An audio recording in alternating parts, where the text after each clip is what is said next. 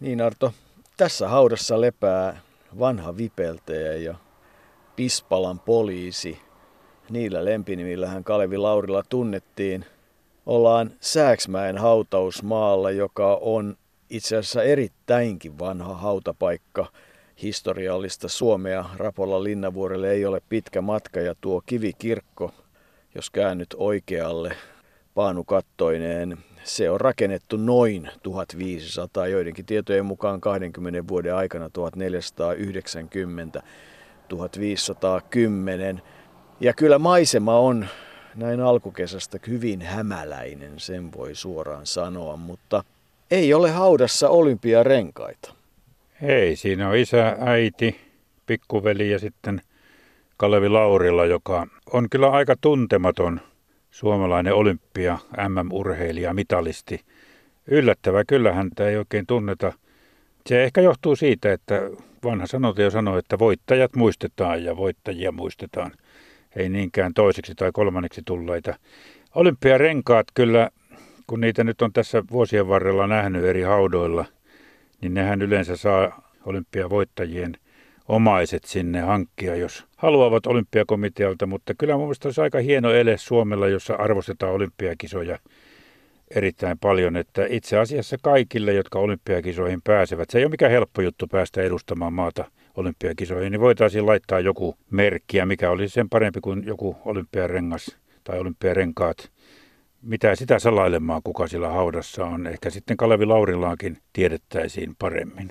Niin, kyllä. Olen ihan samaa mieltä, että mielestäni olympiakisojen kävijöitä voitaisiin ehkä vähän niin kuin Yhdysvaltain malliin arvostaa, että he ovat olympiaan ja sehän on niitä, se olisi semmoista kunnioituksen hyvä muoto, että, että ne renkaat siihen saataisiin, mutta oli miten oli, siitäkin huolimatta, että vaikka Kalevi Laurila osallistui neljiin arvokisoihin, 62 Sagopane, 64 Innsbruck, 66 Oslo ja 68 Grenoble ja sai kaikista niistä mitallin, niin ei häntä oikein tunneta. Silti hän oli selkeästi 1960-luvun parhaita suomalaishiihtäjiä.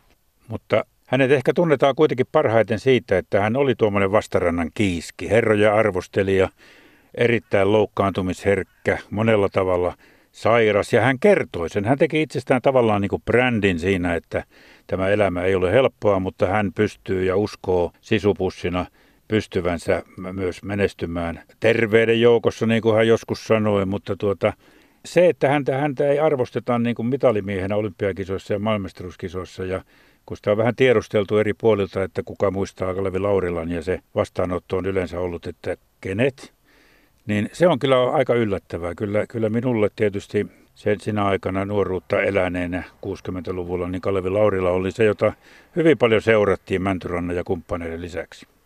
Niin ja olihan hän Tampereella Sääksmäellä syntyneenä ja Kangasalalla sitten siellä Pikonlinnan sairaalassa menehtyneenä vai 53-vuotiaana muuten, niin, niin erittäin suosittu tamperilainen. Pariin kertaa hänet valittiin vuoden tamperilaiseksi ja kyllähän meille verrattiin, että, että jos Irvin Goodman, Kalevi Keihänen, jotka aina herättivät huomiota ja ehkä jopa sitten omana aikanaan jääkiekkoilija Jerry Salmisen skootterinsa ja punatukkaisen tyttöystävänsä kanssa, niin, niin olivat sellaisia tamperelaisia, joihin oikeasti kiinnitettiin huomiota, niin kyllä kai sitten mustan makkaran ja niiden Aaltosen patsaiden ohella, niin, niin Kalevi Laurila on ollut kuuluisa tamperelainen. Kalevi Laurila oli semmoinen, joka, joka tuota, halusi myös tiettyä julkisuutta, vaikka hän oli yksinäinen susi, niin kuin sanotaan, ja mitä vanhemmaksi hän eli, tosi ei hän kovin vanhaksi edes elänyt, niin hän muuttui erakomaisemmaksi ja, ja, ja pysytteli syrjässä, mutta silloin hiihtoaikoina hän tykkäsi puhua lehdille ja eräs tarina kertoo, ei se mikä tarina ole, vaan se on ihan tosi juttu, että kun Kalevi Laurila jossain vaiheessa kasvatti parran itselleen, niin hän totesi, että syö oli syynä, että leukaperät pysyvät lämpiminä niin, että on sanavalmiimpi maalissa ja näin saa taas sitten sanomansa lehtien sivuille. Ja jutut paranivat kaiken aikaa siinä, sillä, siinä vaiheessa, kun urheilutoimittajat alkoivat huomata tämän miehen. Mutta kyllähän Kalevi Laurila huomattiin muuallakin kuin urheilutoimittajien keskuudessa. Eli silloin, kun hän 70-luvulla vielä hiihti ja, ja mekasti ja piti noita hauskoja juttujaan, niin – niin yllättävää kuin se onkin, niin siinä vaiheessa kun ryhdyttiin tuota, jakamaan Aleksis Kiven hengessä tuota Nummisuurin näytelmästä itse asiassa oli silloin sata vuotta kulunut vuonna 1974 ja ryhdyttiin jakamaan tämmöistä Eskon puumerkki pienoispatsasta. Niin ensimmäinen pienoispatsas annettiin juuri Kalevi Laurilalle vuonna 1975. Hän ei lopettanut uraansa silloin, kun hän lakkasi menestymästä arvokisoissa, vaan oli muun muassa MM-kisoissa vielä 74 Faalunissa silloin neljäs, mutta mutta tuota, enemmän hän piti sitä metakkaa siihen aikaan ja, ja hauskoja juttuja kertoili. Ja kun hän sai tuo Eskon puumerkin, niin siitä tuli äh, muistoksi tuollainen pienoispatsas ja sen yhteydessä lupauskirjassa todetaan näin, että olemme panneet merkille, että puumerkkisi on pantuna Suomen kansan aikakirjoihin oikea Eskon puumerkki, ihan kaikkisena todistuksena siitä, että sukupolvet vaihtuvat, mutta suomalaisen miehen ja naisen luonto – hänen harjaskankea itsepäisyytensä säilyy polvesta polveen.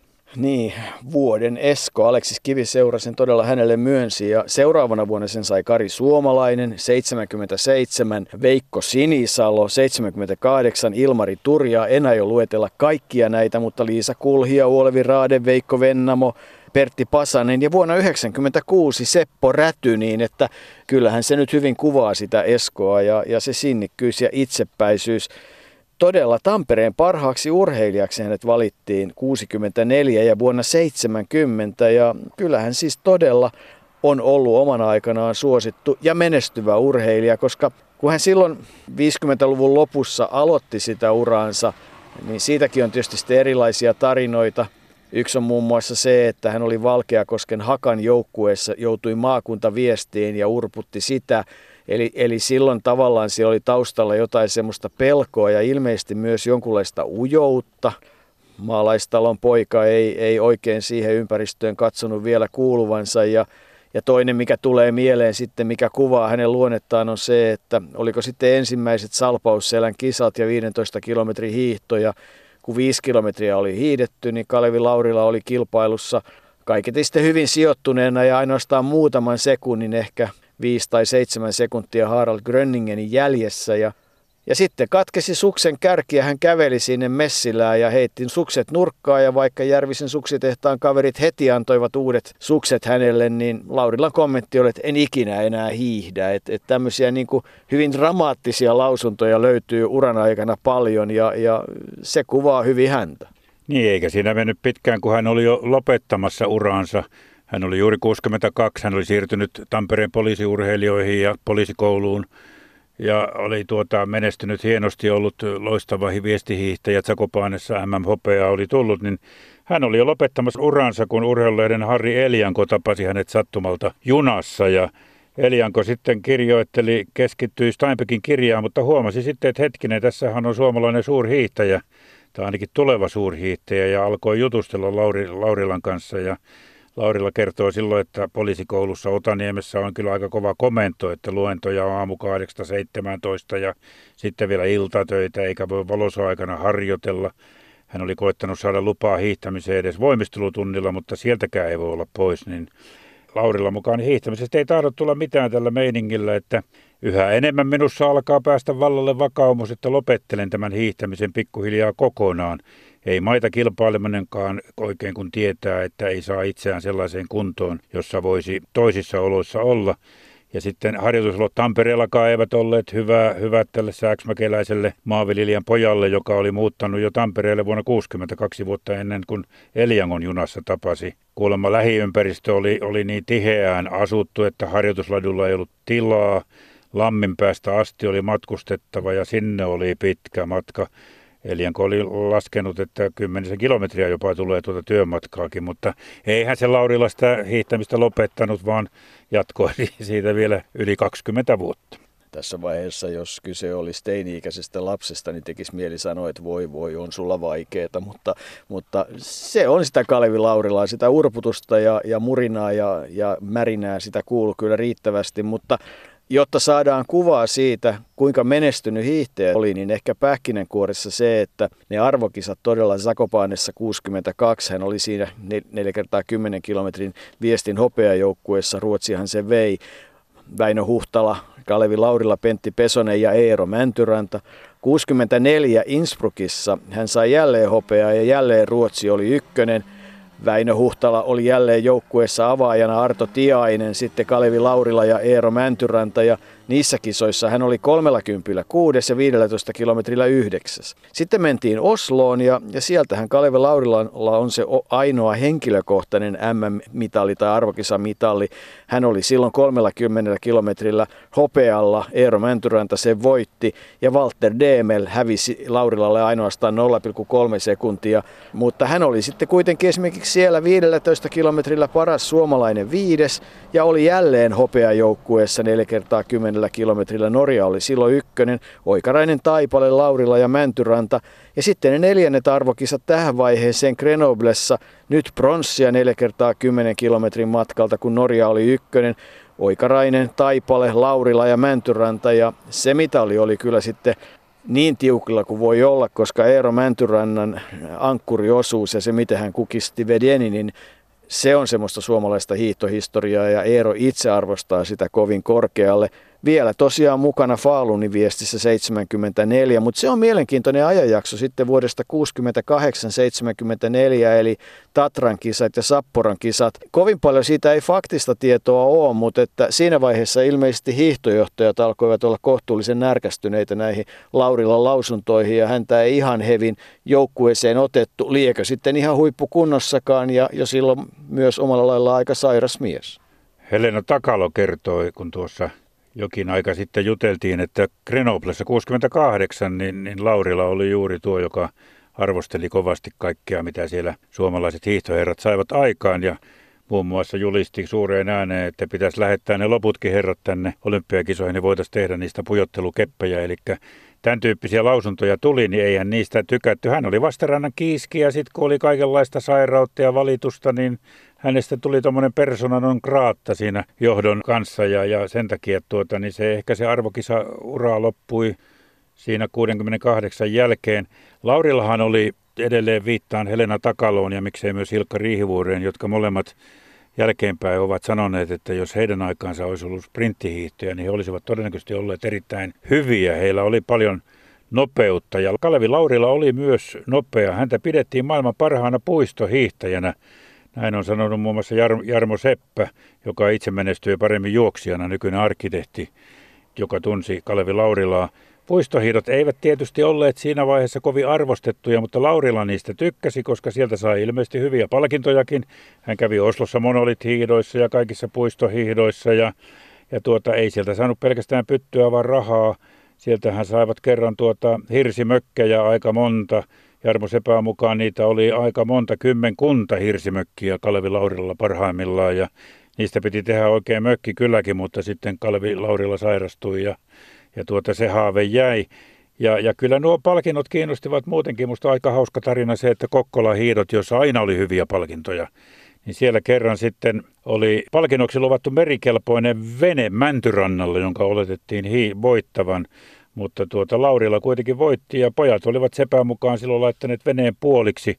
Ei tietenkään sahamalla keskeltä, vaan toinen oli ottanut veneen ja toinen moottorin. Joo, kyllähän näitä tarinoita siihen aikaan aika paljon oli hiihtäjät. Etukäteen ilmoittivat, mitä he palkinnoksi haluavat ja, ja se oli tavallaan se kilpailupalkkio ja sitten oli niitä noloja tilanteita, jossa palkintoa ei voitukaan antaa sitten palkintojen jaossa. Eero Mäntyräntäkin muistaa, että häntä nolotti, kun, sano, kun kuuluttaja jossain pohjoisen kisoissa olivat, oli sanonut, että niin kuin kaikki tiedämme, niin, niin Eero Mäntyränen piti voittaa tämä kilpailu ja nyt meillä ei ole voittajalle antaa kuin kristallivaasi, koska Mäntyrannalle oli luvattu se sohvakalusto tai jotain muuta vastaavaa, että, että, että, että tätä oli. Niin, tai siis tässä on hyvä esimerkki, voidaan ottaa yleisurheilusta, missä Eiles Landström kerran pyydettiin Raisioon hyppäämään seivästä ja hänellä luvattiin, kysyttiin, että mitä hän haluaisi palkinnoksi, niin, niin Eilekseltä puuttui silloin sohvakalusto.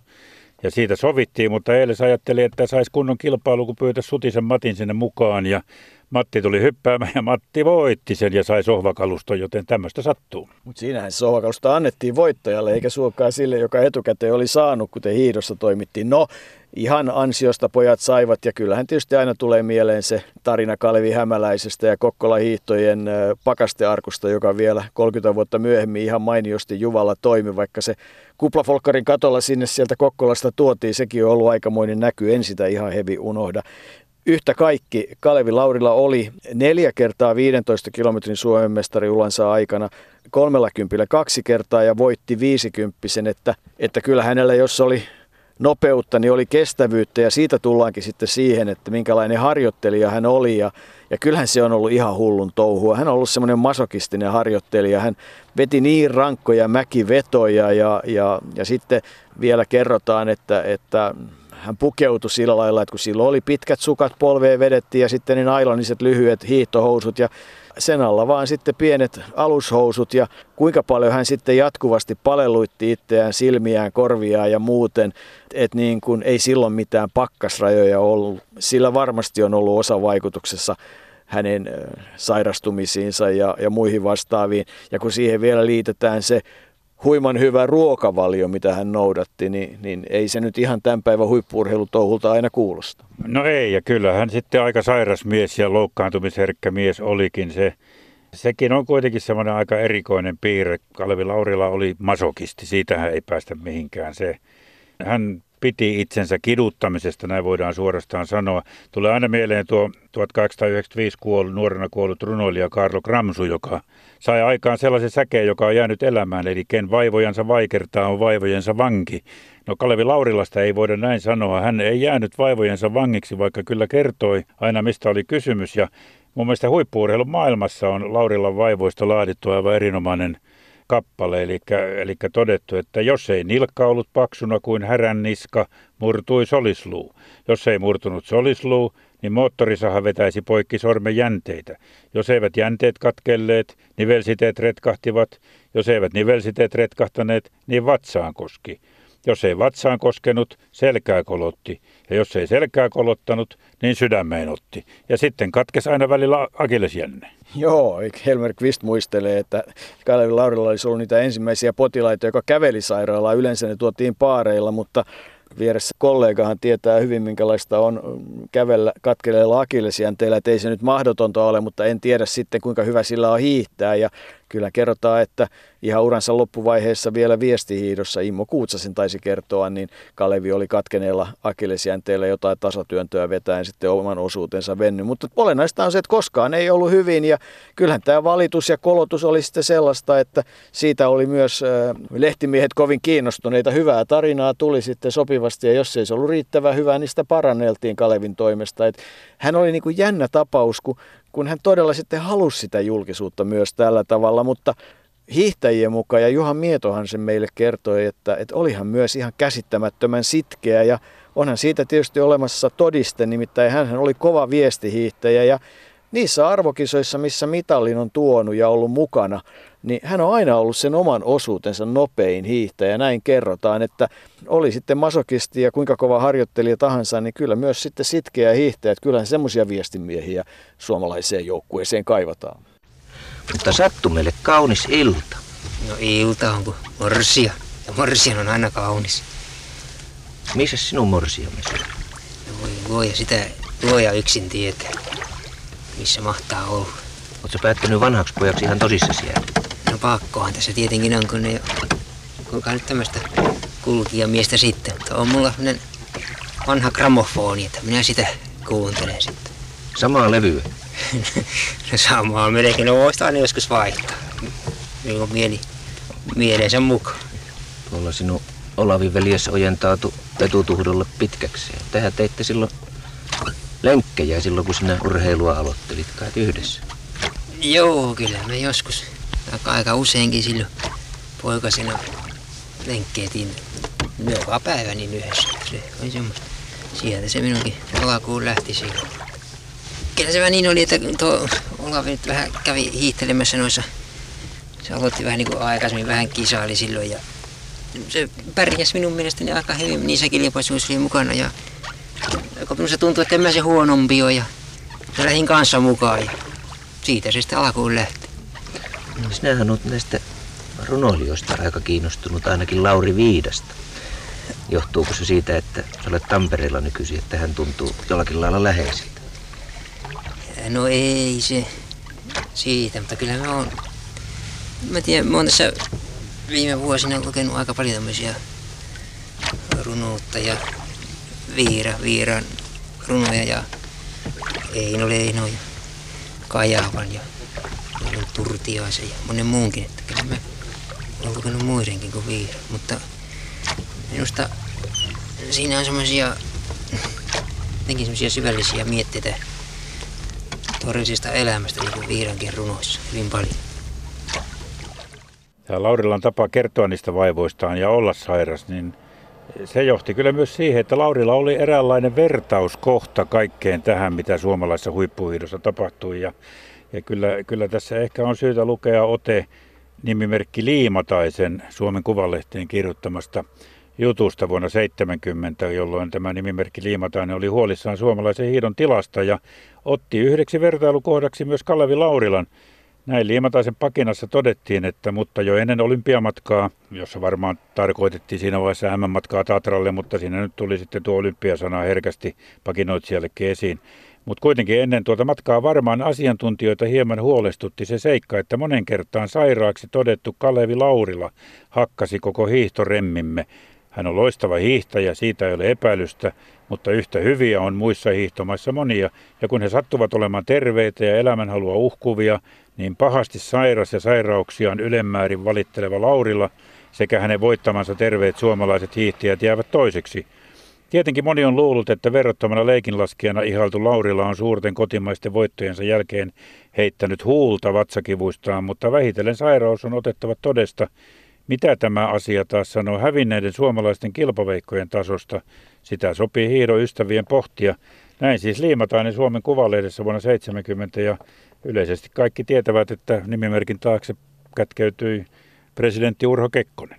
Niin, kyllä tämä yhdenlainen sairaskertomus, tämä Kalevi Laurilan tarina on ja tai sitten jossain vaiheessa, kun Kalevi Laurilasta puhuttiin, niin määritellään, että hän oli semmoinen tuntematon potilas.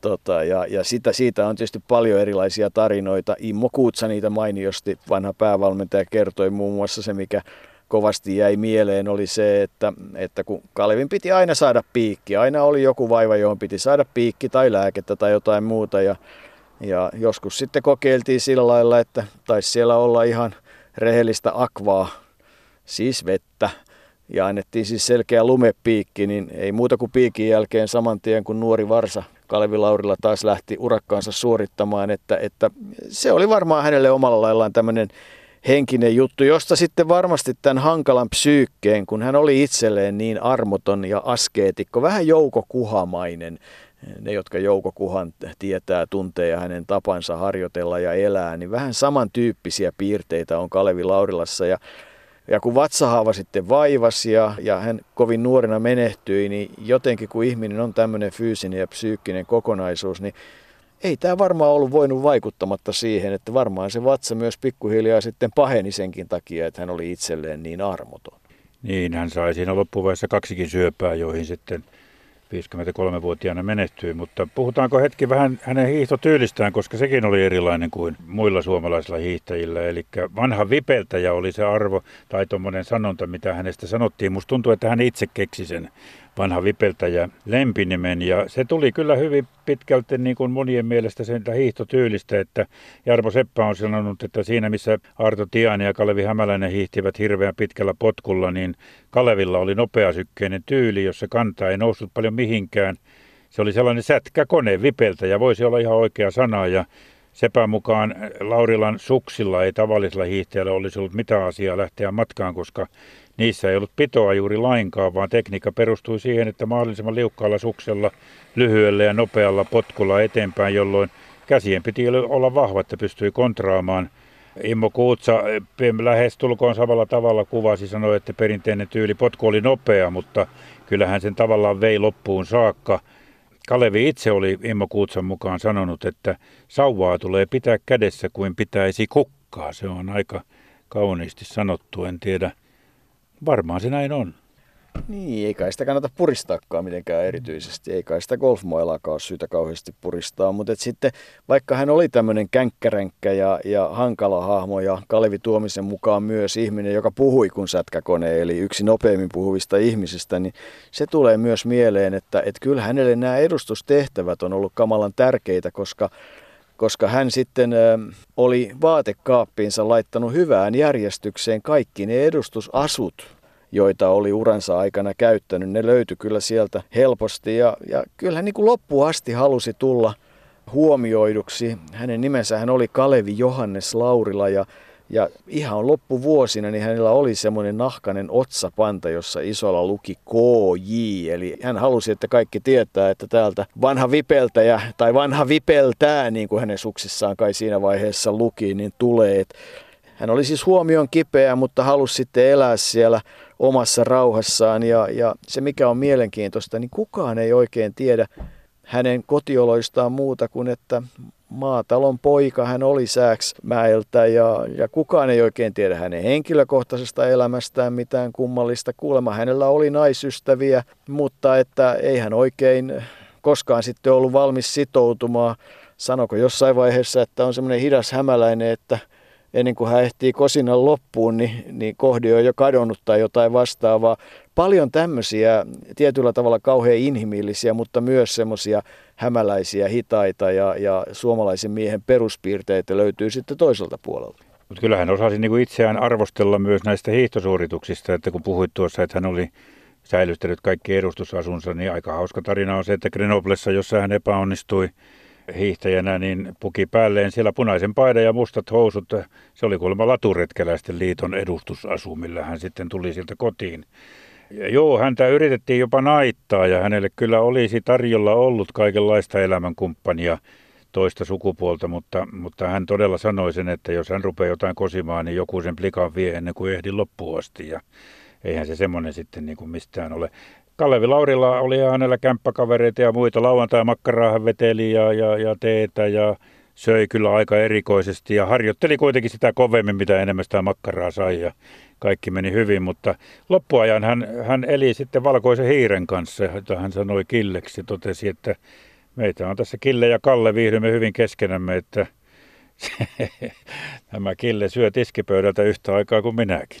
Niin se ei jossain vaiheessa kai meiltä käsittelemättä, mutta kyllä, kyllä siis niin kuin nykyisen ravintoopin kannalla se, jos mies elää teellä ja, ja ranskan leivellä ja lauantai-makkaralla noin pääosin ei suostunut baariin menemään edes syömään kunnon ateriaa, niin on se, joku kaveri oli sanonut, että minä olisi vessaan jaksanut kävellä niillä annoksilla, mitä Kalevi söi, mutta hän vaan harjoitteli kovemmin.